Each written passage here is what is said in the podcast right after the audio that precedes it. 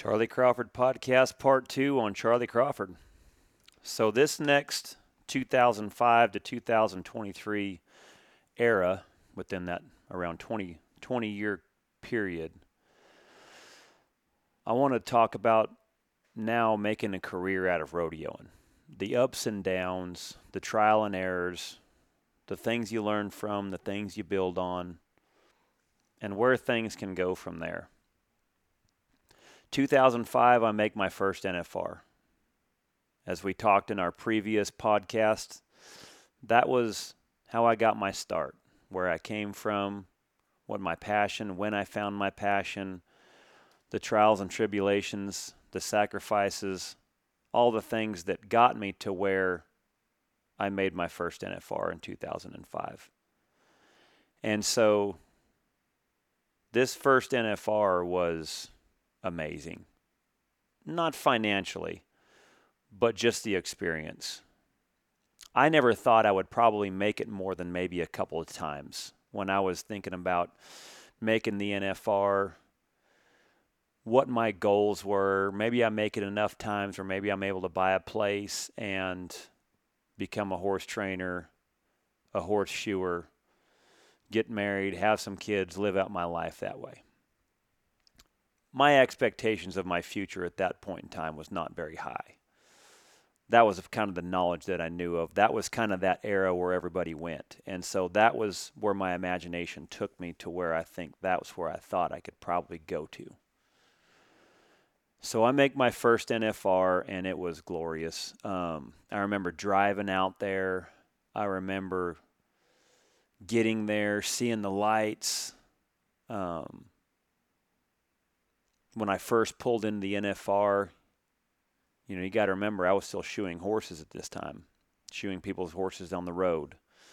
You know, I had clients like Clay O'Brien Cooper and Jake Barnes, the guys like that, that when they needed a horse shot, they would come find me. You know, a lot of the cowboys knew when they blew a shoe, that's when they'd come find me. Well, I'm wanting to take this week off, obviously. I'm wanting to be a NFR cowboy. And so I get to the NFR for the first time. And sure enough, I hadn't even unloaded my horses. Cody Ohl comes and tracks me down. Hey, Chuck, I need a horse shot. I'm like, come on, Cody, this is my first NFR. Like, I want to, I want to enjoy this. I want to take the week off of shoeing. I want to be an NFR cowboy, not a farrier. Come on, man. I need, I really need him shot bad. I, I didn't get him done before I left. And I was getting $50 back then to shoe a horse. He says, Chuck, I'll give you a hundred bucks. Well, I don't turn down a hundred dollars at this point, even at the NFR. and I told him, I said, okay, I'll, I'll do it. I'll do it. But let me at least get my horses unloaded. But there's one thing I got to do first. So I get my horses unloaded. And there was something that I wanted to do. I always told myself and my best friend Danny that if I make the NFR, I'm going to do a dirt angel in the head box. Because that's how much that meant to me. As a little kid, I remember dreaming about doing that, and I'm like, I've got to make sure the little guy inside of me makes sure he gets his wishes. And so I took off in my sh- uh, shirt, t-shirt, uh, my work boots to go shoe a horse, and my unstarched pants, and I walk down there and I go find the Thomas and Mack, and I just go look at it. Looks so much different you know the lights weren't on. There was people still putting up banners. They were getting the dirt in there, getting it leveled out. It looked way different in person than it did on TV. And I'm like, I'm doing it. I'm doing it. So I walked in there and I walked in the head box and just looking at it, just just absorbing everything. I dropped right in the middle of that thing and left it on my back and started doing me a big dirt angel right there in the head box. And I think I remember hearing somebody in the background that was putting up banners going, Hey, I think there's somebody down there having a seizure. and I didn't care. I was like, Oh, this is it. This is it. I made it. I finally made it. And of course, I got up after that and kind of moved on that way before anyone called the ambulance. but I did. I wanted to make sure that I appreciated how far I got. Um, that was something that I dreamt about and sacrificed a lot to get to, and I wanted to enjoy it. And it's one of those things too to where before that time, everyone wants to feel like they made it on their own. You don't make it on your own. I didn't make it on my own. It was my choice to put the time and effort into it. But if it wasn't for my mom and dad and my stepmom, I would have never been there. My dad inspiring me with horsemanship, to rope. He put me around all that. My mom that helped me so much financially, helping me get my first truck, helping me out whenever I was in a bind, um, pulling me out of financial debts that I'd, you know, from rodeo. And she helped me out a lot from that. My stepmom that videoed me in every place I ever went. And so there's a lot of thanks that, that, uh, that is required to, to get you to that first NFR. The Crosley family in Hermiston. You know, Shane was like my second dad when I got out of school. He he taught me he taught me grace on what it was like to to be to be able to make mistakes, and it's not that big a deal. And you learn from them and you build on. Uh, the Gibbs family from Hermiston, you know, they were another family that I had met that uh, met their daughter and was dating on and off up till that point, and just the grace that they had showed me and the the the way it um, was able to have another place to to stay as well and and rope and and feel like family and you know my best friend Danny had got me to that point. That was my my go-to guy when things went south and Steve and Liz Odell with Team Equine was my first sponsor that believed in me even before I made it. And so here I am at the NFR and oh, I remember I remember the the grand entry. Oh, it was just phenomenal just to pack the to be behind the Oregon flag and go across the the packed stadium of 18,000 people for the very first time and the crowd and the smoke pyro smoke that's over the the you couldn't even hardly see the second section from the pyro smoke that was you know in the arena and uh, you just those are things you don't forget. Those are the things when you had those struggles, you remember them too.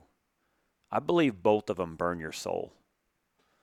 I believe when things go south and things sting hard, like that high call situation and you missed, they burn in your soul. You don't forget them. But another thing you don't forget is when you get past them and you triumph over those mishaps. And then you remember, like, what you learned when you missed in that high call situation when you're riding at them at NFR for the very first time. Man, it was it was so fulfilling. It was it was it it, filled my heart. It filled my soul.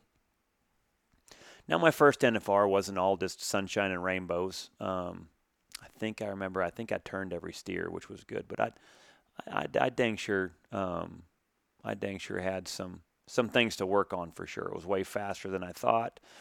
Um, I didn't know what horses to ride. I didn't know how to utilize the, the degrees of the arena on how short they were. You know, your arena's short, it's very narrow. I was still struggling with angles to be able to handle my steer and not get in the fence. Uh, running over a lot of myself just on the fact that I wasn't, uh, I didn't have enough reps. I didn't have enough experience in there but man, it was cool. I remember I think I blew up two or three rent a cars I think that year because I didn't think I'd ever come back, and so I remember I would gas it every time a green a red light would turn green, and then every time a stop sign or a red light would come, I just pulled the brake. I got to where I found a a little spot outside the UNLV place where they had these big speed bumps that I call launching pads, and I'd go jump them things and I was just like, I, I want to experience everything. I want to make sure that if this is the last time I ever make it, that I remembered it. And I did. I, I made it memorable. It was so much fun, so much fun. Um, and so, of course, you experience that, you want to go back. And so, um, one of the, the things that uh, leading up to that point was I was a little wilder back then. Um, girls were something that I always chased. Um, I always enjoyed that part of um, being a cowboy. You know how I was raised in that era was loving, drinking, fighting cowboys. Looking back at it now, what an immature um, way to look at things, but that that was how I looked at things.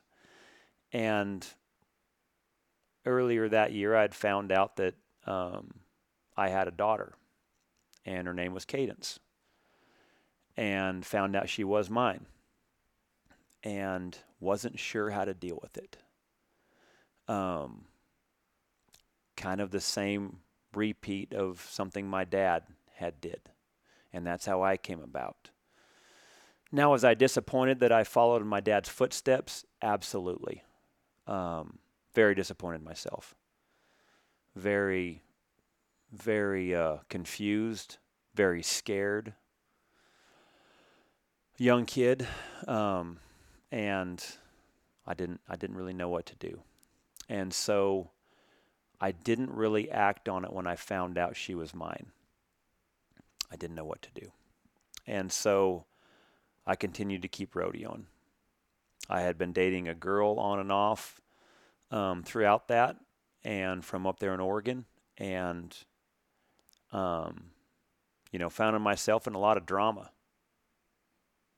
And I didn't know how to get myself out of the drama.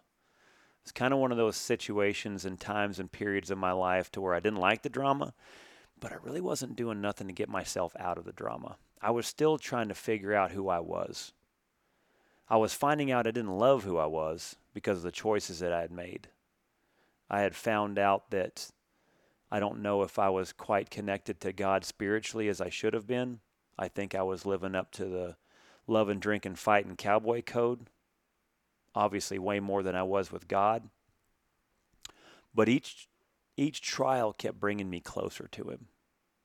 And so after that 2005, it was as glorious as making the NFR, but I was finding out that, man, I, my life was a little bit out of control. It was out of balance. I didn't know where I was going, I didn't know who I was. I didn't like who I was becoming as I was becoming more successful in the arena. And so I kept trying to think, man, how am I going to change my path? How am I going to change my life? You know, I'm in, I'm in my upper 20s now. And one of the things my dad had always talked about was don't let girls um, deflect you from being who you want to be. So I was more of girls were kind of on the side, but like my career was first. My career was first. I was not going to let them derail me. Well, obviously, I was kind of right in the fact of, um, you know, I hadn't gotten married at that point, but my choices was still derailing me personally. So I'm trying to figure out how do I change my life? How do I how do I become I can hear God's voice a lot louder now. And so in 2006, um, I'm still wanting to be a rodeo cowboy. I'm, I'm still making sure that, like, all right, I want to. I want to continue to keep roping. I'm getting good at it. I've got a very good horse herd put together at this point. I'm placing at the jackpots very well. I'm mounted really well. I'm starting to I'm starting to pick up sponsors. This is no time to quit. So I'm just going to have to figure out who I am along the way. So in 2006, I'm roping as good as I've ever roped, better than I've ever roped in my life. I'm winning good. I'm starting to get noticed. I start picking up the ranks of guys like Allen Bach. So Allen decides that spring that he was looking for another partner, and I had thought that that might be something that I, I should per- pursue. It was a natural instinct for me that I felt like to get better, you've got to get around the people that are better than you. I was not scared of that. I didn't talk much around it because I didn't want anyone to know how much I didn't know. I was still insecure, but I also still had that thirst for knowledge. I still also wanted to be around people better than me because that was the only way I was going to get better. And so as I started roping with Big Al, I was also still shoeing on the side. I was still holding clients. I was still roping. And man, I was just not, I was not able to do both. And he kind of sat me down one time and, and said, You know what, Charly, you rope good enough. But if you're going to try to do both, you're not going to rope as good as the guys that are doing this full time. So he really tried to help shape me into the mold of what it's like to practice like this is a career to rope like this is a career. So we roped, we got up early. We roped when the sun came up. We had horses saddled. We took off the, and this is a springtime in Texas when it gets really hot. And we'd rope again in the evenings when it got cold. We'd sleep during the day when it got hot, and then we'd rope in the mornings early, and we'd rope in the afternoons till until it got dark. And he showed me what it was like to to be all in, to turn this into a, a career. And I soaked it up like a like a dry sponge. And every rodeo we went to, we read the Bible. He really started he really helped me personally. He he took away a lot of the myths of what God stands for, what Jesus Christ stands for. I always told everyone after I learned that about Big Al and, and what he had taught me was it was amazing how well the devil can market. That devil is a great marketer. His marketing degree is probably better than anybody's anybody's. Because what I think the devil does a great job of is he shows you what's cool. Well, what's always cool ain't always right. The love and drink and fight and cowboy phase that I went through, that I was instilled, that was that era of rodeo. Big Al brought another way of life to rodeo. He started showing people what Jesus Christ was about. He decoded the myths. You know, Jesus is love, Jesus is compassion, Jesus is patient um, all the things that I think I wasn't at the time. You know, you look at the fruit of the Spirit, that really told me what Jesus and God was about. Well, I was kind of the opposite at that time. I got angry, I was impatient, um, I held grudges. Um, I think I, I leaned to alcohol as a crutch. Um, girls were more of a of a fulfilling way for me to find love, but that was lust. Didn't know the difference. And so it really did kind of start like I started finding out a little bit more of who I was when I roped with Big Al.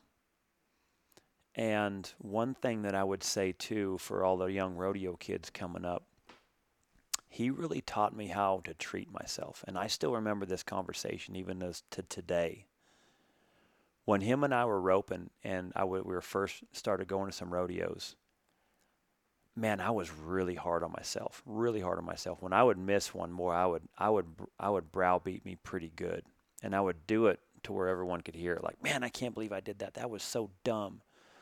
Just really talk bad about myself. And I remember Big Al come up to me and he goes, "Man, you sure are hard on yourself." you know, this is my dad talk. You know, my dad would be real hard on me. So I'm, of course, now I'm hard on myself. And he said, "Man, you sure are hard on yourself." I said, "Well, I've got to be. You know, this is what's got me here. You know, I had to be hard on myself. If I'm not going to be, who's going to be?" Big Al was like, "Well, that's that's one way to look at it."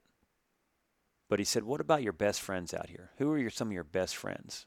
So I started naming off a few of them, and and he said, So what if those guys missed how you just missed? Would you talk to them how you just talked to yourself? And I said, No way. No way. No, them, I would never think that those guys would ever miss another steer like that. Like, I know that they would not. Like, I have so much confidence in them. He says, Well, what would you tell them?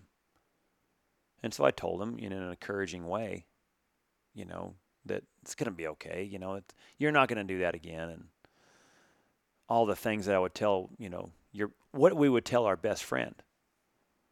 And he said, "Well, man, I wonder what would happen if you talk to yourself like that. Like you're your own best friend." That right there struck me pretty pretty hard. Never in my life did I ever think about that. I was almost at that point in time my own worst enemy. And I had no idea until Allen Bach brought that in front of me. He says, "You know, it it'd probably be good if you treated yourself like your best friend because you are you are living with yourself every day." that right there really struck me. Never thought about that. Now, don't get me wrong, it didn't change like that, but it started every time I got hard on myself, I really tried to remember what he had told me at that time. And so I I really I, that's when I really wanted to start changing my life. And I gave my life up to Christ in 2006. I got baptized. Big Al baptized me in his water trough in Millsap, Texas. before him and I left for Reno to go rodeoing that summer. And we're reading the Bible and I'm trying to change my life. I'm trying to I want I want to be I want to be who I know I can be. And so I uh, I started changing my life. My horse herd was good. I was winning. I was learning how to do um, how to rodeo. He was showing me a lot of the ropes. I quit shoeing as much. I only did it, you know, here and there, but I was gonna I was gonna start making myself a career out of rodeoing and I was gonna change my life and, and go to church and read the Bible more. And started started to change my life. And at that time I thought, you know what? And to quit um, putting girls um, as a priority. I'm going to settle down. I'm going to do everything right. I'm going to get married. So I got married in 2006. And where I believe I went wrong was I gave my life to Christ, but I think rodeo was still number one. I tell you, rodeo still was number one. That was my false idol, as you would say in the Bible. I was trying to change my life with with God, but rodeo still had my soul. I still gave rodeo it was number 1. And when I got married, that was one of the things I had said was I'm going to get married, but this is number 1. I am not sacrificing my career like this is number 1. You know, I was so scared that and selfish that I didn't want to lose what was my goal my whole life and put anything else first above that. So I was still in the learning processes of how God works. Now I I did give my life to Christ, but I still I still wasn't there. I still wasn't um, putting Him first, even though I thought I was. I just didn't really know it at the time. And so I've turned it into a career. I make my NFR the second time. Um, I had watched a lot of rodeo careers that I feel like their castle was built on sand and lived off credit cards and debt. And when they would win, they would just buy things they didn't need. So I was very, very leery about that. And so I didn't buy anything until I had cash. That was a security blanket for me. And so when I made my first NFR, I bought land. I wanted to make sure that I had something that was going to be mine and no one else could take it from me. And so after my first NFR, the money I made, I bought land in Llano, Texas. And I was still living with Tyler Magnus at the time. Next year, I was roping with Big Al, staying up there with him quite a bit. I was still living in my trailer and still rodeoing for a living. And I uh, made the NFR again in 2006 and after that, I bought a barn and I bought an arena. I just kind of like, a lot like Johnny Cash. I built it one piece at a time, but I wasn't in debt. I didn't know the bank nothing, and I just wanted to make sure when I paid for things, it was mine. And I had a rig that was paid for, I had a truck that was paid for, and that's how I started slowly developing horses. I started building my herd that way. I started by 2007. Now I feel like my career's taken off. I feel like I've got the right horses, and I'm wanting to learn how to do more lessons and things like that, and schools and clinics to develop more money. One of the things too that you can look back at a lot of people's careers, it seems like there's a kind of a stunted growth part in your career when you start doing other things outside of just what your career is. And I think that's smart to do but it also takes away from sometimes where you're at in your career. And when you take away time in the arena to help develop other things so that you can build more stuff and make more money, sometimes it can start taking away a little bit of, of what you do for a career. And I've seen it in a lot of rodeo athletes when they start becoming really good, then they're doing more autograph signings, they're getting pulled away from what made them great more. Um, and then sometimes their career suffers, and then, then they start realizing that and they get back in the arena. And so that's kind of where I was starting to become a little bit as I was trying to make other things work outside of the arena to where I was able to make more money. My roping was struggling a, a little, not bad, but um, 2007 had a pretty good winter, but one of the things that started kind of derailing me was I was starting to have back issues. That's when my back really started giving me some problems. Um, I had gotten in a car wreck there in Llano. Uh, a girl had pulled in front of me. Didn't realize she ran the stop sign, see me stop, panicked, and I didn't have enough time to swerve or stop and hit her. And that that jacked my neck up for a little while. That I started having back issues after that, and um, I had to sit out for a little while, not a long term, but um, I was it derailed me from the winter. I think I tried to go out a little bit in the spring. Um, it was my back was torn. I think I tore some discs in my back, if I remember right, and had to come back home and, and settle down for a little while and let it get get healed back up and get back out there. And so I think I started back in, in Reno, and so I'm I'm trying to rope from behind, um, and just kind of struggling a little bit to get uh, some rhythm, some traction, and struggling mentally, struggling with uh, just kind of barely winning enough to kind of stay within that 10,000 mark to where if I'm just, I'm one big hit away from being right there with them. And one of the coolest things, though, that I experienced in 2007 was what it's like to be on the bubble. Uh, the first year I made the NFR, I had it made real easy by the by the middle of the season. Uh, in 2006, uh, same thing. I think I had the NFR made about the three quarter season. This time now, I'm I'm behind. I get to Pendleton. I think I'm I don't know eight, nine, ten thousand out of the top 15. I believe I was somewhere around the 25th mark in the world standings, and so I'm a little bit I'm outside the bubble right now. So I don't really have much choice. So I've got a Pendleton's my last chance to make a big splash where I can get a big hit right here. Because after that, now the last two weeks is just little little one headers here and there. Well, I win the first round of Pendleton. I come back, make a great run in the second round. I come back high call. I believe I placed or won the short round. I can't remember. I won the average at Pendleton. This was huge for me. This was a rodeo I'd always dreamt of my whole life.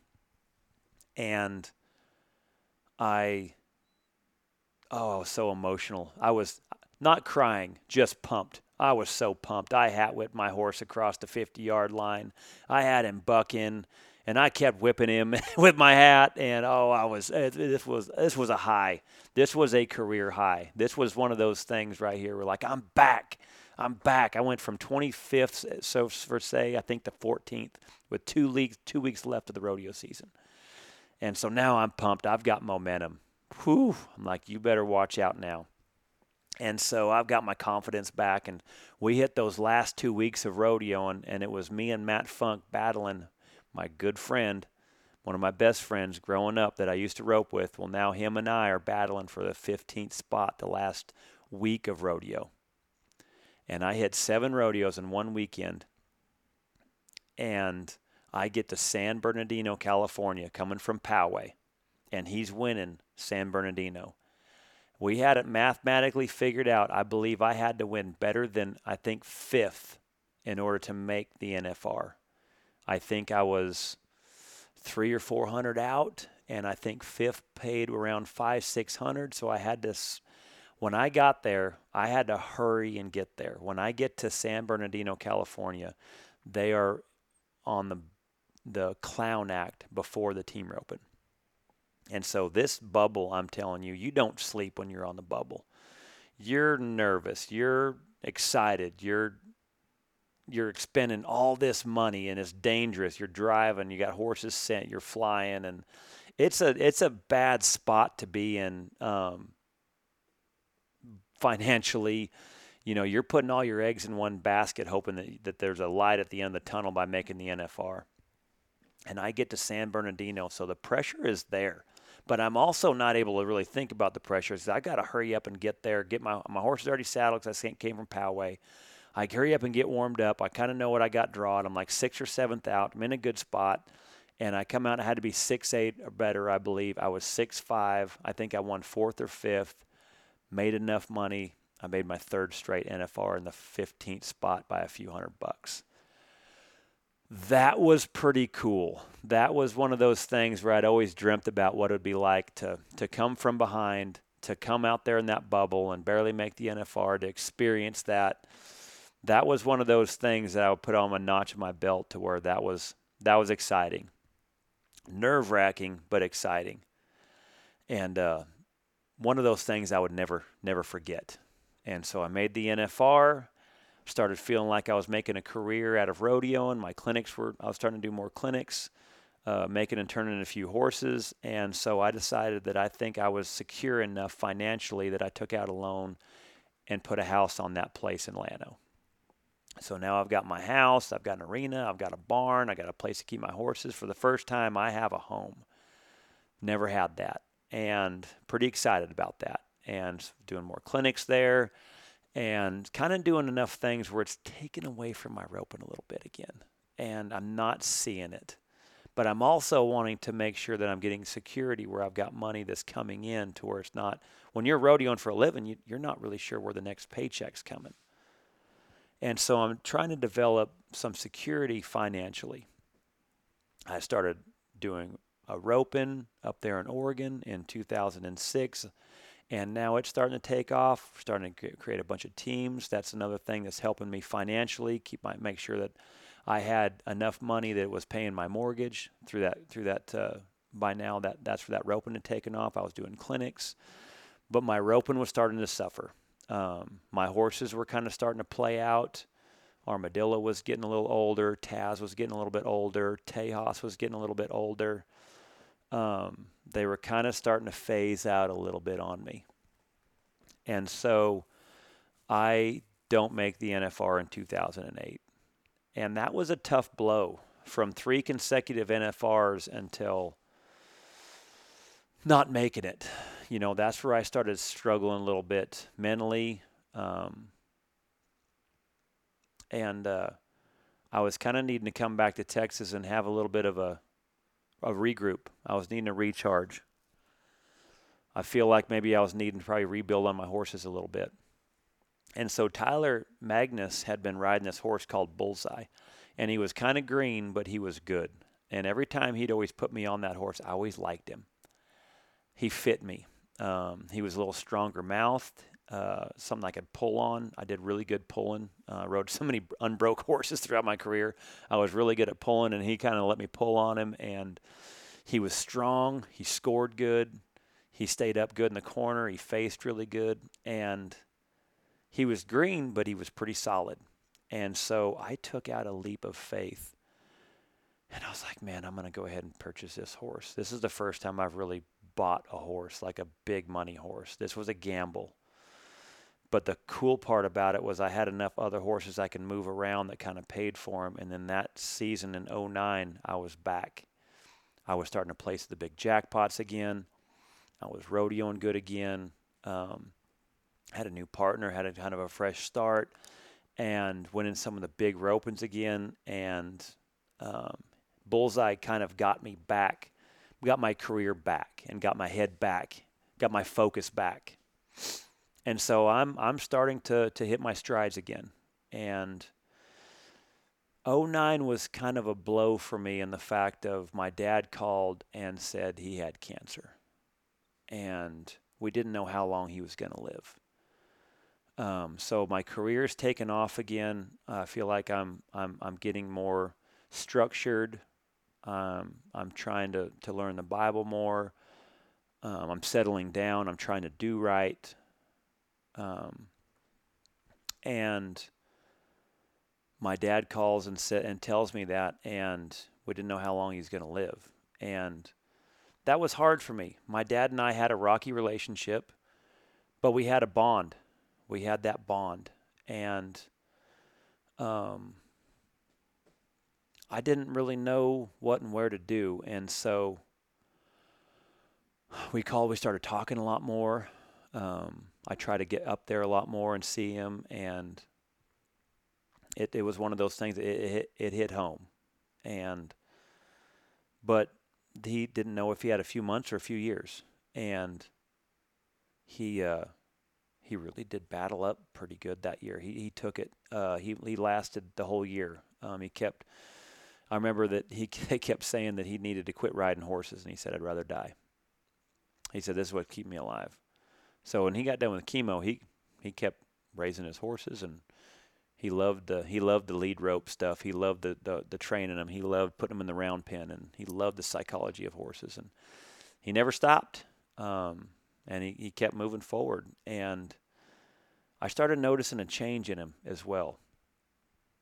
And I ended up making the NFR that year, and my career is coming back. I also found another horse when I came um, before I got to the NFR in 09, horse called Patron. And this one right here was, I'd give some money for him, and but he just had something special. He had some box issues.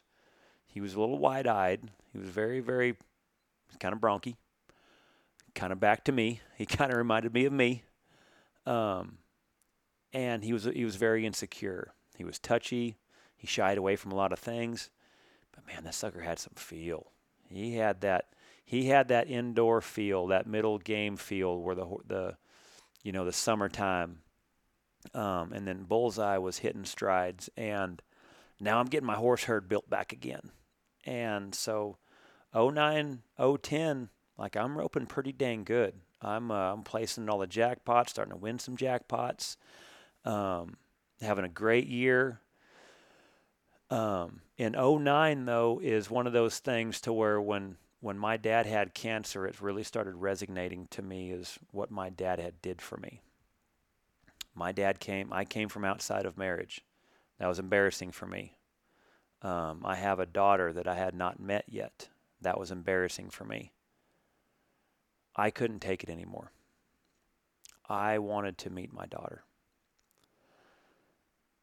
I feel like when my dad had cancer, that there was one of those things I started kind of looking back at my childhood and remembered that he did not care his mistakes. He had a, a son and he was not going to let me just go by the wayside. And that was laying heavy on my heart. That I had a daughter that I had not met and I couldn't take it any longer. You know, there's a lot of words said, you know, between her and her mom and things like that that you know, maybe they were moving and this and that and thought it would kind of just, you know, avoid it and this and things. And I was tired of it. I was, I was tired of avoiding it. I was tired of me not being me, me being embarrassed and being insecure about it. And you know what? I'm, I'm done with that. That's not the man I want to become. And so when I flew up there in 09 to the circuit finals, um, I wanted to meet her. And what was crazy about it was she was going to school up there in Oregon and she was really good friends with Bobby Mote's daughter, Laura. And she had taken to horses. She was naturally loved horses, naturally. And it was it was crazy because there was just no denying that that, that girl was me in, in so many different ways. But I didn't know anything about girls. and so of course I'm nervous. I'm but I'm like, I don't care. I don't care if I'm nervous. I'm facing this. I am done being that guy. I'm not gonna be that guy. And so I had met her and um, it felt like a weight was lifted off of me that I was no longer um, that guy that was not. I did not want to be that kind of dad. My dad wasn't that dad to me, and I would not. I don't want to be that dad, but I still don't know what I'm doing. And I flew back home, and I had told my current wife that I had met my my daughter, and I didn't tell no one about it. I just I was it was me. I had to do it for me. That created some strife at home. Um, that had created some that had kind of uncovered some wounds that was going on between me and my wife at the time. Another problem that was going on was the fact that i still was putting rodeo first. And when you put rodeo first and not god then rodeo's first. It's among everything else. So my my marriage was starting to dwindle. And a lot of this was my fault. A lot of this was the fact that even though I'm still trying to I'm trying to be a Christian, I'm trying to get a close relationship with Jesus Christ, but I'm still God's first. Or God's not first, he's second. Rodeo is still my false idol. And so 2010 I'm back again and I mean I'm having some great success roping. I'm winning the good rodeos. I'm placing all the good jackpots and, and doing good. My horse herd's good. I'm I'm I'm roping better than I've ever roped in my life and winning. Well, my marriage is not not going good. What was crazy though was how good I was still winning, even though personally I was I wasn't doing so good. Um, losing weight, um, you know, just was dealing with things that I didn't know how to deal with. And me and Trey Johnson had started becoming very, very good friends, and he was my go to now for when things were out of my control and for me trying to create a, a closer relationship with God. He was my he was my my go to man. Um, and so I started going to him and having conversations, and I was trying to create, I was trying to fix things that were outside of my control. He started explaining me to how to fix myself. And I was really battling with that as my as my marriage was going south. I look back at it now, but it was it was one of those things I think that I had to go through in order to find out who I was um, to find out what paths I needed to go through, to find out what kind of man I was, um, because I wasn't living in the in the right way, and this is hard. You know, this is a, a family that I grown very very close to, and so it was it was a hard, it was very very hard, but it was kind of one of those things too that needed that needed to happen. We had grown apart. Um, you know, rodeo can be very glamorous you know, it can be one of those things where when you're young kids that it can be that, that dopamine rush. Well, it doesn't take long for that dopamine rush to wear out, especially in a marriage. And it uh, it went south. And so the next year in 2011, I was having a hard time keeping my head in the game.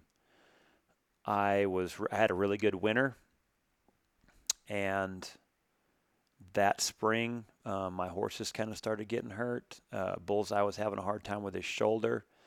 Um, Patron was doing pretty good, and summertime started coming around after Reno. He had colicked, had to get colic surgery, so he was out for the summer. I had purchased another horse that year that was okay, but just not. He was that great third string horse that you could kind of fill in the blanks with. Uh, Bullseye wasn't just 100% sound but we're still close. We're still trying to battle it out, but I'm struggling personally. I'm struggling career. It was a hard year. Um, ended up finishing uh, just inside the top 20 and wasn't able to pull it off at the end. And so, as things are going south from 2010, I, I moved in with Chad Masters. I went and stayed with him before I had um, I had uh, gone to the NFR. I had to get my head in the game. So I moved in with Chad Masters in 2010 and moved up to Lipan, which was close to Stephenville. And I was roping really good, but I was struggling. He was just, Chad was just a guy right there. Was one of the best guys that I've ever met. Chad Masters is going to be one of those guys that you stay friends with after rodeo for life. He is, he might seem real nice on the outside, and you're wondering, I wonder if that guy's as nice as he is really as he leads. He is. Him and his whole family. They took me in. They helped me out. They they give me a place to live. They let me do schools there. He helped me get me back on my feet. And so I started really loving Stephenville. And I uh, got to the finals in 2010. Well, him and Jackie were talking, and they were kind of um, seeing each other a little bit and stuff. And I had heard about this Jackie Crawford, or Jackie Hobbs, excuse me. I'd heard about Jackie Hobbs. I I never met her. And Chad is like, yeah, I've been talking to her, man. This girl seems really, really cool. And I'm like, oh, that's cool and stuff. And and uh, we're just talking about it. And we get to the NFR. Well, I had been partying a little bit, and I'd come out of the club with some of my buddies, and and I see Chad out there talking to this girl outside one of these clubs, and I come over there. Well, I, I think I'm going to embarrass him. And he looks at me and he's like, no, no, don't, don't do it. So of course that just like that tells me to do it. and so I throw my arm around this girl and said, "Hey, baby, how you doing?" And I'm Charly Crawford. I just wanted to let you know this this little guy right here. If he ain't quite doing it for you, you know, something stupid like that, you know. Just want to let you know who I was. I was trying to embarrass Chad. Oh boy, did that thing swing south and just hit me right smack dab in the head she goes, Well, it's nice to meet you, Charly Crawford. I'm Jackie Hobbs. I had never seen this girl outside of the rodeo world. I've never seen her outside of a cowboy hat. This girl was as classy and pretty as anything I'd I'd met, but I, at the time I thought it was just some buckle bunny Chad was chasing. I had forgotten they were kind of talking to each other a little bit. Well, I didn't know that was her. Yeah, that one was good. That was a good one, Chuck. Really good first impression. Yeah, that's tight. That was really good. So I'm like, oh, I don't know how to recover from this. I literally was just stopped in my tracks. and, uh, I, I'm not even really sure what I said after that. Um, so Chad's laughing his ass off. He's thinking this is the funniest thing ever. When I'm trying to embarrass him, it just totally boomeranged back to me. And so I'm not even sure how I finished the conversation. I think it was more like, "Nice to meet you." uh, well, uh, yeah, I'm I'm Charly. Uh, no no idea that was you. Uh, I'm gonna go now. And I think I remember walking out, and I left there, and I was like, "Chimney Christmas." Everything I've heard about Jackie Hobbs at this point in time was nothing but class.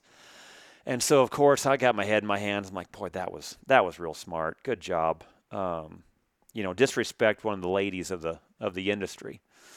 So I don't give it much thought. Well, every time between 2010 up to then, every time I'd see her, I'm like, "Hi, Miss Jackie. I'm Charly.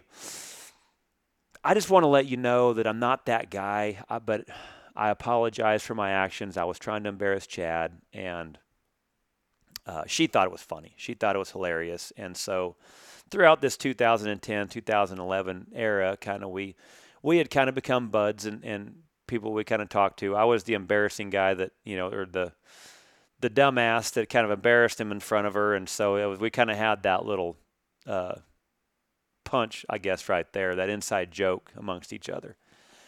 And so as I'm I'm struggling with my career in 11 and uh, going through the divorce, had to sell a horse, had to sell that buckskin horse, and so I called her later that year, I think, and 2011, 12, something like that, and wanted to see if, if she wouldn't mind um, selling that horse for me that I, I had to sell him. And she calls me, I think I make the NFR again in 2012, and she calls me and um, I uh, I called her and I wanted to see if she wanted to ride this horse. And she's like, "Well, I tell you what, I'll ride him at the World Series finals, and as long as I don't have to pay you anything in commission if I win the whole thing, and we'll trade it out for the fact that uh, if I sell them, we won't, we'll trade out commission. That sounds more than more than great to me.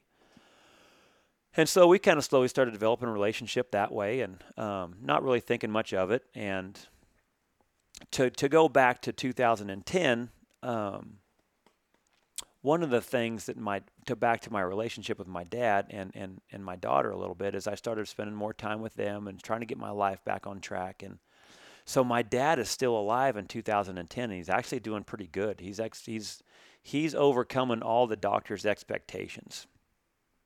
And we're getting closer in our relationship and I started noticing he quit cussing. He quit chewing. He wasn't drinking him and I's relationship was getting better. He was going to church quite a bit. And I remember in 2010, he had called and asked me, and he says, Hey, I, I seen where you had made the short round at, uh, at Pendleton.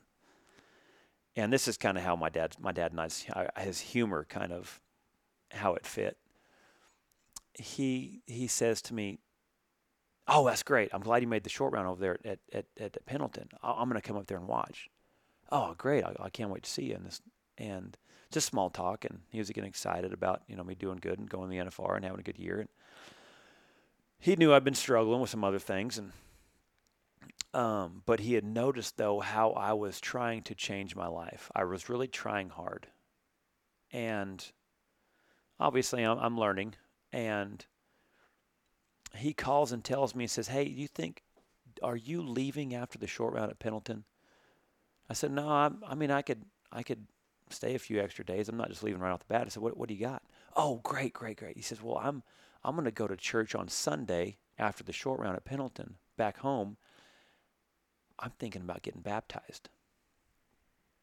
I said, really? Well, that's, that's great. He said, well, I thought, you know, if you're not doing anything, maybe you could, maybe you could come. Dad, I'm there. Absolutely. I'll be there. Oh, great, great, great. That's that's great. That's great. So that's kind of my dad's way of you know throwing some humor into and, and asking. And and then he comes back and he goes, well, you know, while you're there, I got to thinking. He says, I, I like how you've changed your life and, and where you're going with things, but I'm still not really sure about these pastors. And while you're there, seems how you're already there, would you mind baptizing me? I said, Dad, you want me to baptize you? He said, Well, if you're going to be there. I said, Dad, I'd love to baptize you. Absolutely. I'll be there. Oh, great, great, great. All right. Well, I can't wait to see you. So, as in the meantime, I'm talking with Trey Johnson and telling him about the story, and he's excited, and he's telling me all the things I need to do, and he's excited where I'm going with my with my life and my journey and things like that. And um, I get up there to to Redmond or Terrebonne, Oregon, and we're going to church, and Dad's getting ready for after the sermon where they do the baptizing, and he gets in his swim trunks and his white T-shirt, if I remembered right, and he gets in the tub, and and this is just one of those things. You had to know my dad and his humor, and the pastor had me grab his nose and put my right hand up underneath of his of his back of his shoulders and he started blessing him, talked about the Son, the Holy Ghost, and I started to to dip my dad back in down in the into the water. And all of a sudden, out of nowhere, my dad's hands come off of his nose, and his right hand comes out of the water, and he grabs the side of the tub with both hands and has a death grip on both sides of this tub. And he comes back up and he looks me dead in the eye. He says, Son, I know we've had some beef in the past, but this is no time to get even. and his humor, he had that whole congregation just in tears laughing. And that was that was the humor that he had he, he had brought to the table and, and one of those things that I'll I'll never forget. And in 2010 I had I baptized my dad. That was uh that was something that was I don't know if a lot of sons get to to say that they got to do with their dad. So that was a that was a very high note for me at that point in time with me and my dad and in that in our relationship. And we were still struggling a little bit through the 2011, 2012 area a little bit. Um, I was also still struggling a little bit personally, but I was trying to I was trying to make it to where I learned how to make myself happy. I didn't have to rely on girls. I didn't have to rely on roping. I was working on me in this process